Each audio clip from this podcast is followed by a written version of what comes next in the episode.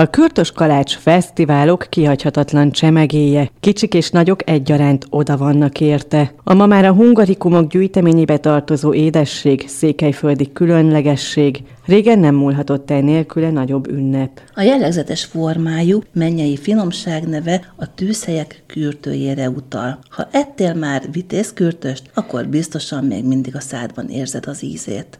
Az egyedülálló brendet András Tünde és Bálint Gáspár álmodta meg. Ők is Erdélyből érkeztek, és küldetésüknek tekintették, hogy még jobban megismertessék a nagy közönséggel a minőségi kürtös kalácsot. Sziasztok! Az ízek, receptek, történetek legújabb adását halljátok. A mikrofonnál Bozóki Judit kolléganőm. És Pap Cecília.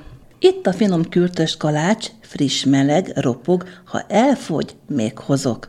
A vitézkürtős nagymamájának szemléletével garantált volt a siker. Olyannyira, hogy András Tünde és Bálint Gáspár a Hol nem volt várban megnyitotta Magyarország első kürtös kalács cukrászdáját, ahol igazi különlegességeket kóstolhatunk. Így madár látta kürtöst, kürtösgubát, vagy egy kis tejbegdiszt kürtös kalács darabokkal. Sőt, a második kürtös kalács vigalmon bemutatkozik a nagy közönségnek a kürtösbon, ami biztos, hogy mindenkit levesz a lábáról. Mi már kóstoltuk, Judit, neked hogy íz lett? Hát szenzációs volt a kinézete, az íze, a harmóniája. És neked hogy íz lett? Hú, nekem most ez a legújabb kedvencem, pláne a málnás csokis változat, majd a podcastban bővebben mesél erről nekünk Tünde. Emlékszel még a párosításokra? Ahogy nem emlékeznek, hát ugye a csokis málnás az a favorit volt, a másik, ami nekem nagyon bejött, az a szilvás, és fahéjas kívül, illetve a barack lekváros belül és diós kívül az kicsit a zserbor, a hajaz. Akik szeretik a zserbot, azt mindenképpen kóstolják meg, mert tényleg főnyeremény lesz számukra. A kóstoló után pedig leültünk András Tündével beszélgetni az Édesmackó cukrászdában, a Hol nem volt várban, a népszerű édességről.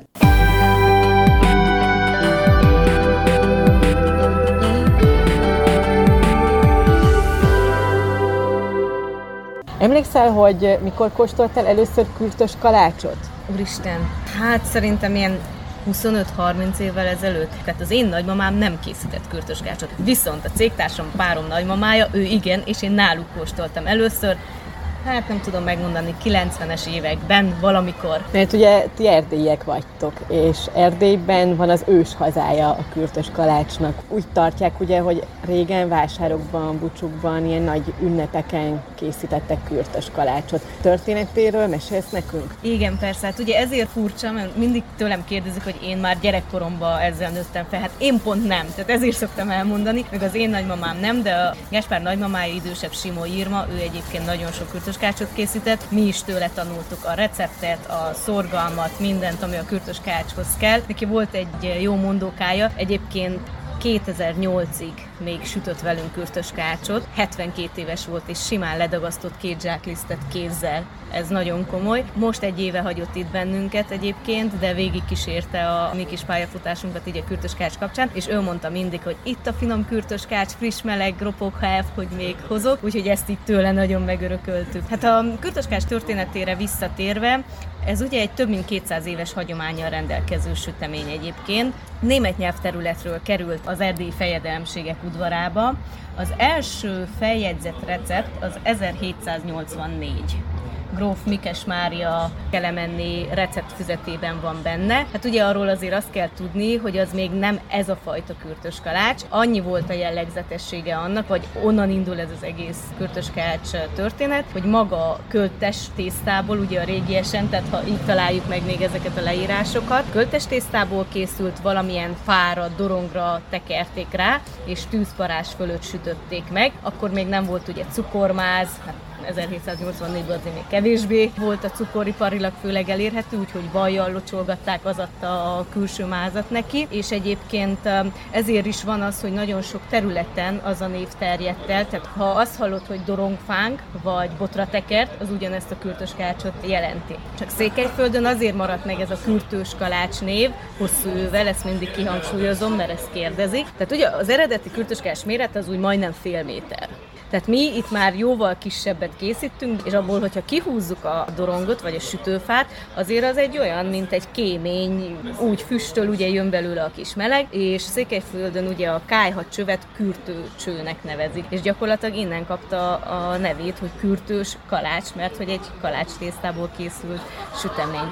Úgyhogy nagyon régre nyúlik vissza ez a történet, és azért tudott Székelyföldön fönnmaradni ennek az egésznek a hagyománya, elkészítése, stb. Mert mai napig nagyon sok erdélyi székelyföldi háznál van kájha, cserépkájha. Hát a furfangos székely ugye, ha a fát felhasználta valamire, nehogy már a parazsat ne használná még pluszba föl, és akkor nagyon sok helyen elterjedt ez a divat, hogy kihúzták a kájha elé úgymond a fának a parazsát, és a parázs fölött mondjuk kenyeret sütöttek, vagy bármilyen tésztát, kell tésztát bedagasztottak, akkor hát a végét még megsütötték a gyerekeknek a parázs fölött. Úgyhogy ennek a hagyománya azóta is megvan. És amit említettél, az 1970-es, 80-as években jött megint vissza, akkor már ugye cukrot tettek rá, tehát lett egy kis máz, akkor már kezdtek rá használni vágott mandulát, diót, ami éppen otthon volt, és valóban az volt, hogy nagyon sok keresztelő lakadalmak, tehát ilyen ünnepek alkalmával gyakorlatilag a szomszédok összegyűltek és készítették. Mai napig még van az a hagyomány is, hogy eh, ha bemész egy lagziba, akkor mondjuk pálinkát nem látsz az asztalon, de kürtöskácsot igen.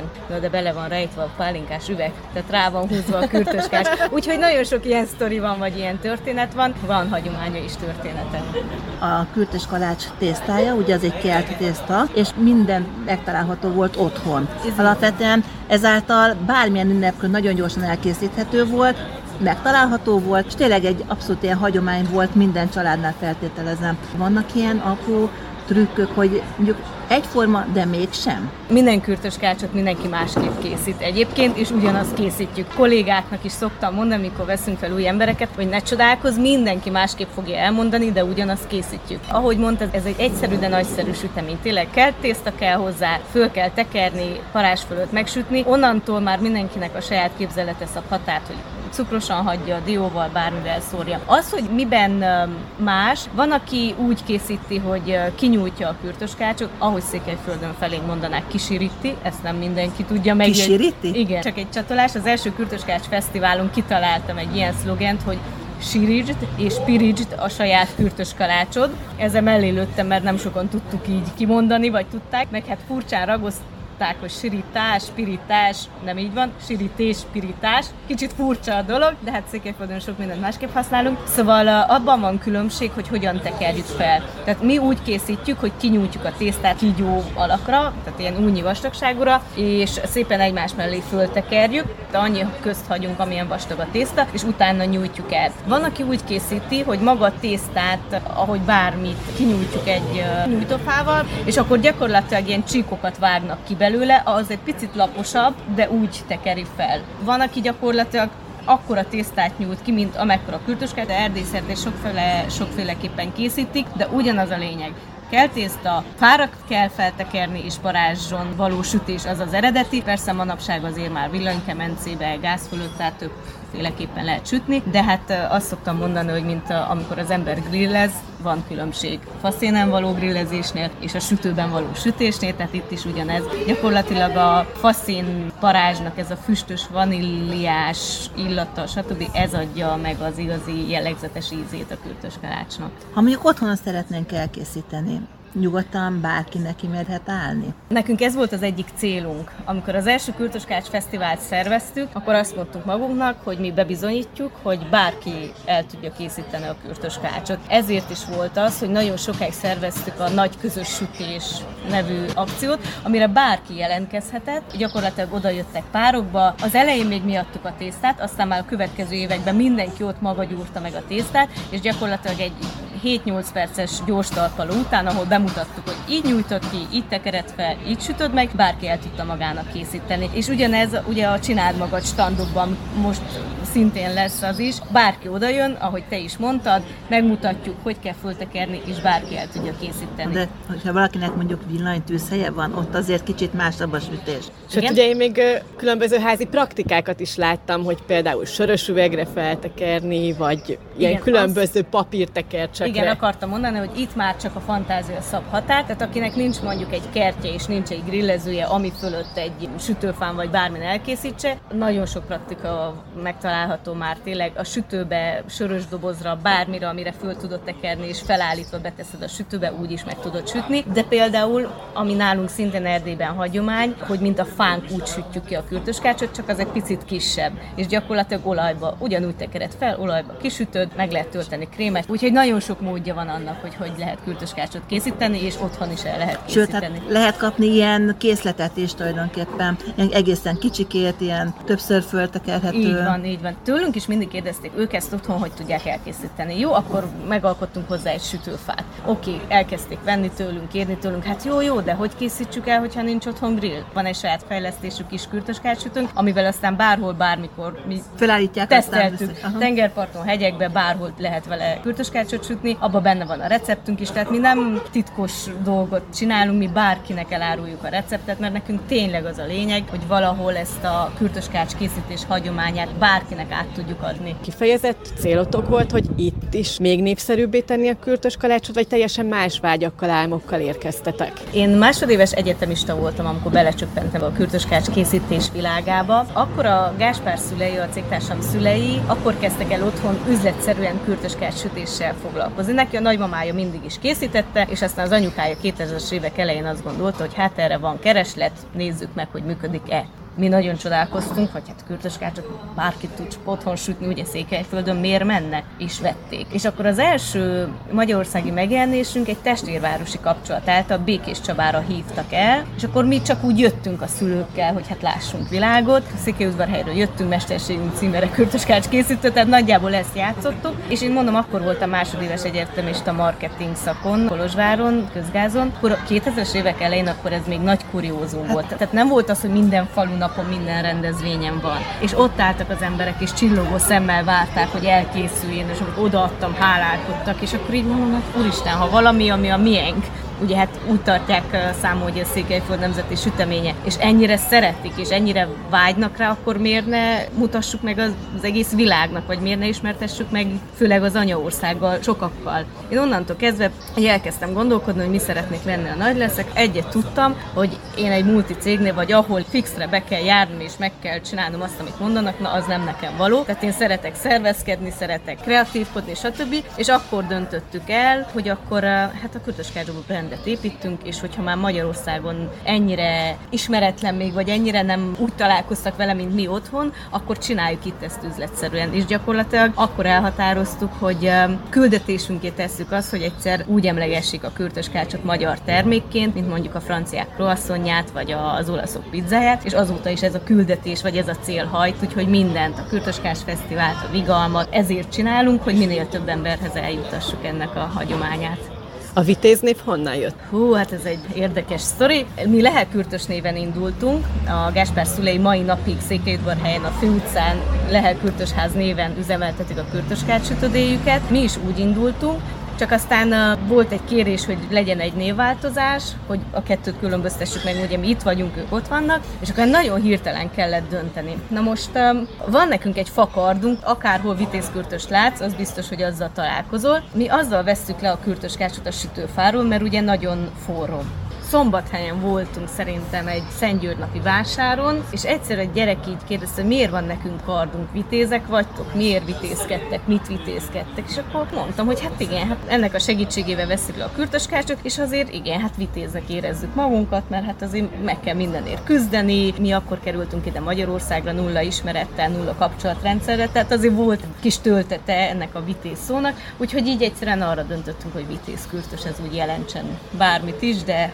harcos, megyünk előre és csináljuk. De szerintem nincs olyan az országban, aki ne ismerne, hogy vitéz kürtös kalács. Tényleg, ha belegondolok, talán az első vásárokon mindig mindenhol ott voltatok. Így van. Tulajdonképpen. Örülök neki, és ez nagyon jó visszacsatolás, ugyanis a másodéves egyetemistaként ebbe belefogtunk. Mondtam így a tanáraimnak, én onnantól kezdve minden dolgozatomat, mindent ebből írtam. És mondtam a tanáromnak, hogy én a Kürtöskerül brandet szeretnék építeni, hát ott persze picit nevettek Székelyföldön, ahol minden kapuajba sütnek kürtöskácsot, én ezt hogy gondolom, és mondtam, hogy igen, én szeretném, hogy egyszer óriás plakáton ott legyen, szeretnék egyszer interjút adni a kürtöskácsról, szeretném, hogy mondjuk egy csapatépítő workshop arról szóljon, hogy kürtöskácsot készítünk együtt, és úgy érzem, hogy valóban ennek a célnak vetettünk alá mindent, és akkor ezek szerint a marketinges munkámat jól végzem, és a vitézkürtöst valóban országszerte ismerik. Hát ugye az első időkben csak is rendezvényeken voltunk megtalálhatóak, tehát mi Pécstől Győrig, Szegedig, Békés Csabáig mindenféle rendezvényen részt vettünk, sőt az első karácsonyi vásárok, Békés Csaba, Kaposvár, Győr, Veszprém. Budapesten is voltatok, Budapestre egyszer. nagyon későn került. Az elején voltunk a keleti pályaudvarnál, voltunk a Kálvin téren, tehát így szana szerte, aztán egyszer csak bejutottunk a Deák Ferenc utcára, az a Fashion Street, Igen. de még mindig nem a Vörös Marti téri karácsonyi vásár, tehát az még távolinak tűnt. Viszont azt annyira körbevettük, hogy gyakorlatilag a Városháza Parkba voltunk, a Fashion Street két oldalán voltunk, a Dorottya utcába, tehát bárki, aki beírta a Vörös Marti térre, az már vitézkürtőssel találkozott. Ez így van, és nagyon sokszor mentünk a gyerekeimmel arra. 2015-ben jutottunk el oda, hogy már úgy érezték a szervezők is, hogy hát azért mi nem maradhatunk. Már nevetek van. Igen. Nem? Amikor először a Kürtös Tanács Fesztivált megcsináltuk, azért az nagyon segített, és onnantól kezdve azért úgy kihagyhatatlan szereplői lettünk, úgymond ezeknek a nagyobb karácsonyvásároknak, meg rendezvényeknek is. Nekem, ami még így a vitézkürtösről eszembe jut, az a minőség. Tehát az, hogy biztos vagyok abban, ha a gyerekeimnek jó kürtös kalácsot szeretnék venni, akkor ezt nálatok veszem.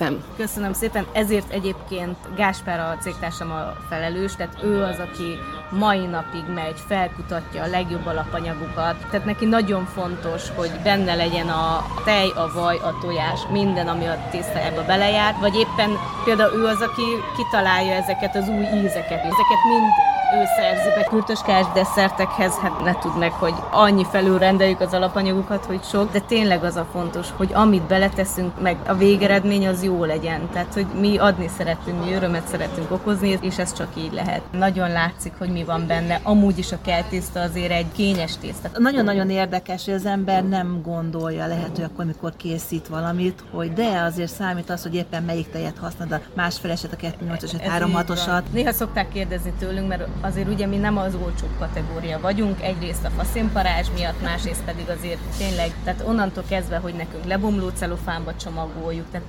tudatosan. Pontosan odafigyelünk, tehát azért nem tudunk az olcsó kategória lenni, és akkor így sokszor kérdezik, hogy mi van benne, arany? Mondom, nem, csak minden földi jó. Engem az érdekel, hogy hogy emeltétek cukrászati rangra a kürtös kalácsot, hisz most már tényleg olyan különlegességeket készítetek, hogy mindent megtalálunk itt, ami szemszájnak ingere, a különböző töltött, krémes csodákat. Hát ugye, amikor kitaláltuk azt, hogy a Kürtöskásnak most már illik egy fesztivált szervezni, mert ugye manapság már tényleg minden fesztiválnak elengedhetetlen kellék a Kürtöskalács, és ugye 2013-ban szerveztük először, de előző évben már előkészület alatt volt az, hogy a Kürtöskács hungarikum legyen, ugye 2015-től hungarikum. Bocsánat, ez a nagyon nagy dolog. Igen, ezért nagyon sokat tettünk egyébként, hogy az lehessen. Volt, hogyha már itt tartunk, egy kis anomália, mert ugye hungarikum az lehet, aminek minimum 20 25 éves hagyománya lehet. A Gáspár nagymamája ugyan már x ezer éve készíti meg, fel tudunk mutatni több éves dokumentumokat, csak az helyileg Romániához tartozik most. Szóval, hogy voltak itt gondok, hogy ezt hogy csináljuk, hogy jó legyen, hogy a székelyföldiek ne érezzék azt, hogy ez csak Magyarországhoz tartozik. Szóval, na, mindegy, volt ezzel egy kis gond, de aztán végül úgy lett hungarikumként bejegyezve, hogy senkinek ne legyen bántódása, hogy egyszerre székely, erdély és magyar termék, és akkor így körülírtuk a történetet.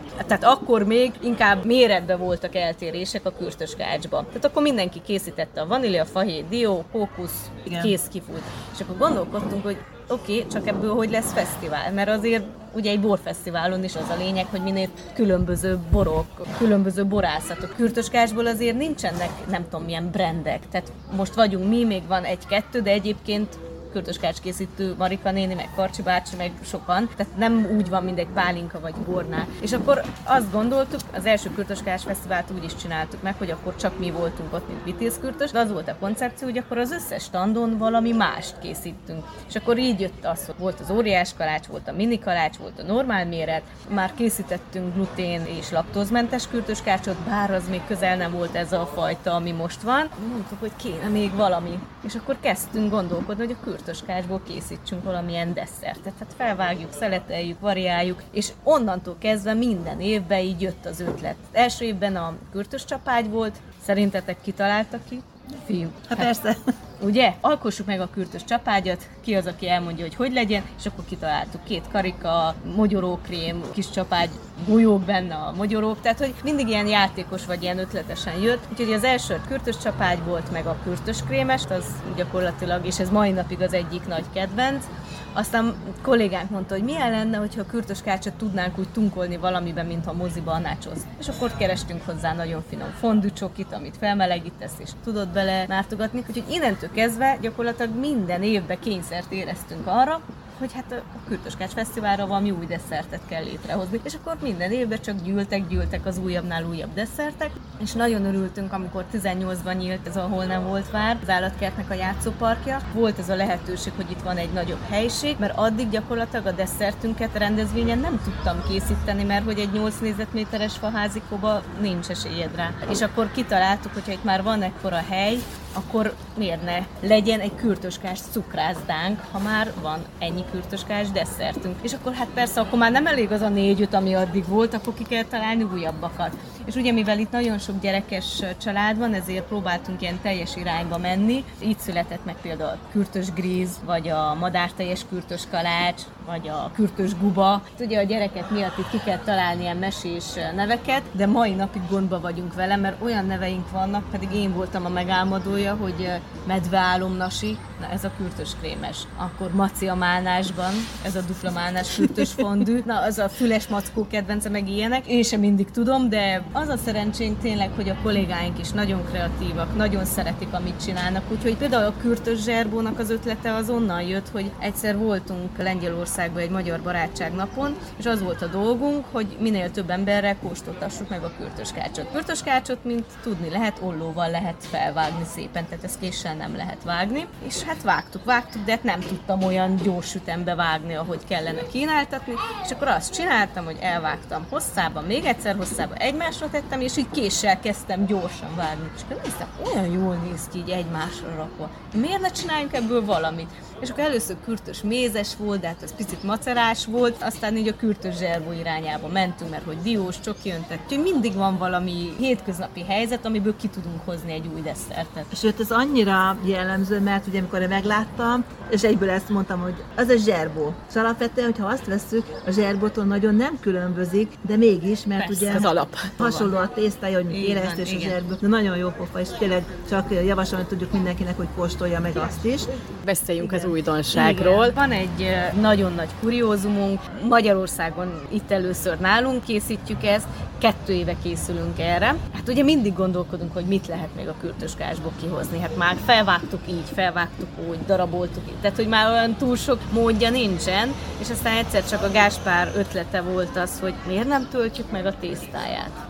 Mint a fánkot, ugye, mert Igen. fánkot is megtöltik. Hát hú, hát mondom, jó, csak ezt ki kell kísérletezni. A kell tészta teljesen másképp viselkedik, ha beletöltesz valamit. Parázson kell megsütni, megint csak másképp Ne folyjon viselkedik, ki, ne folyjon ki, stb. Aztán rátaláltunk ilyen süthető krémekre, csoki, barack, szilva, stb. Elkezdtünk kísérletezni, és valóban jó dolog sült ki belőle, csak ugye mivel már hozzányúltunk úgymond a tésztához, ezért azt gondoltuk, hogy nem nevezhetjük kürtöskácsnak, ezért találtunk ki egy új nevet neki, mivel a bonbon is egy töltött dolog, ezért lett kürtös bon a neve ennek az új formát, öltött formát, töltött, ezekkel szeretek játszani, úgyhogy így lett ez a kürtös bon a neve, és gyakorlatilag imádunk kísérletezni vele. Ugye az a lényege, hogy most jelenleg három tölteléket lehet hozzá kérni, a csokisat, a barackosat és a szilvásat, de már kísérleteztünk egyébként, csak azt majd idővel fogjuk bevezetni, és akkor kívül hozzá meg bármilyen ízesítés is lehet kérni, ami létezik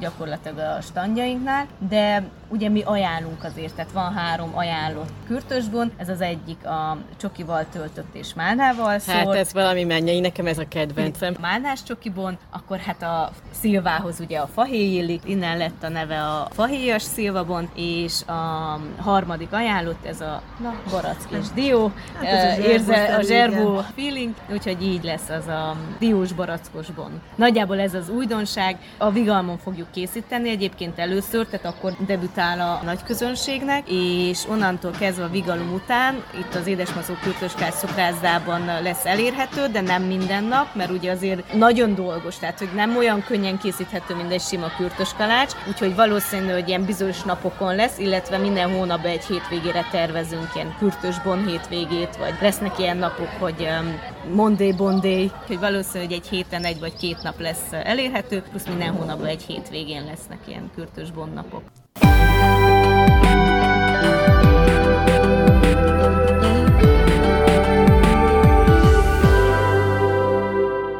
Az Ízek, Receptek, Történetek legújabb epizódjában a kürtös kalácsról beszélgettünk. A vendégünk volt András Tünd, és nagyon-nagyon sok izgalmas dolgot megosztott velünk.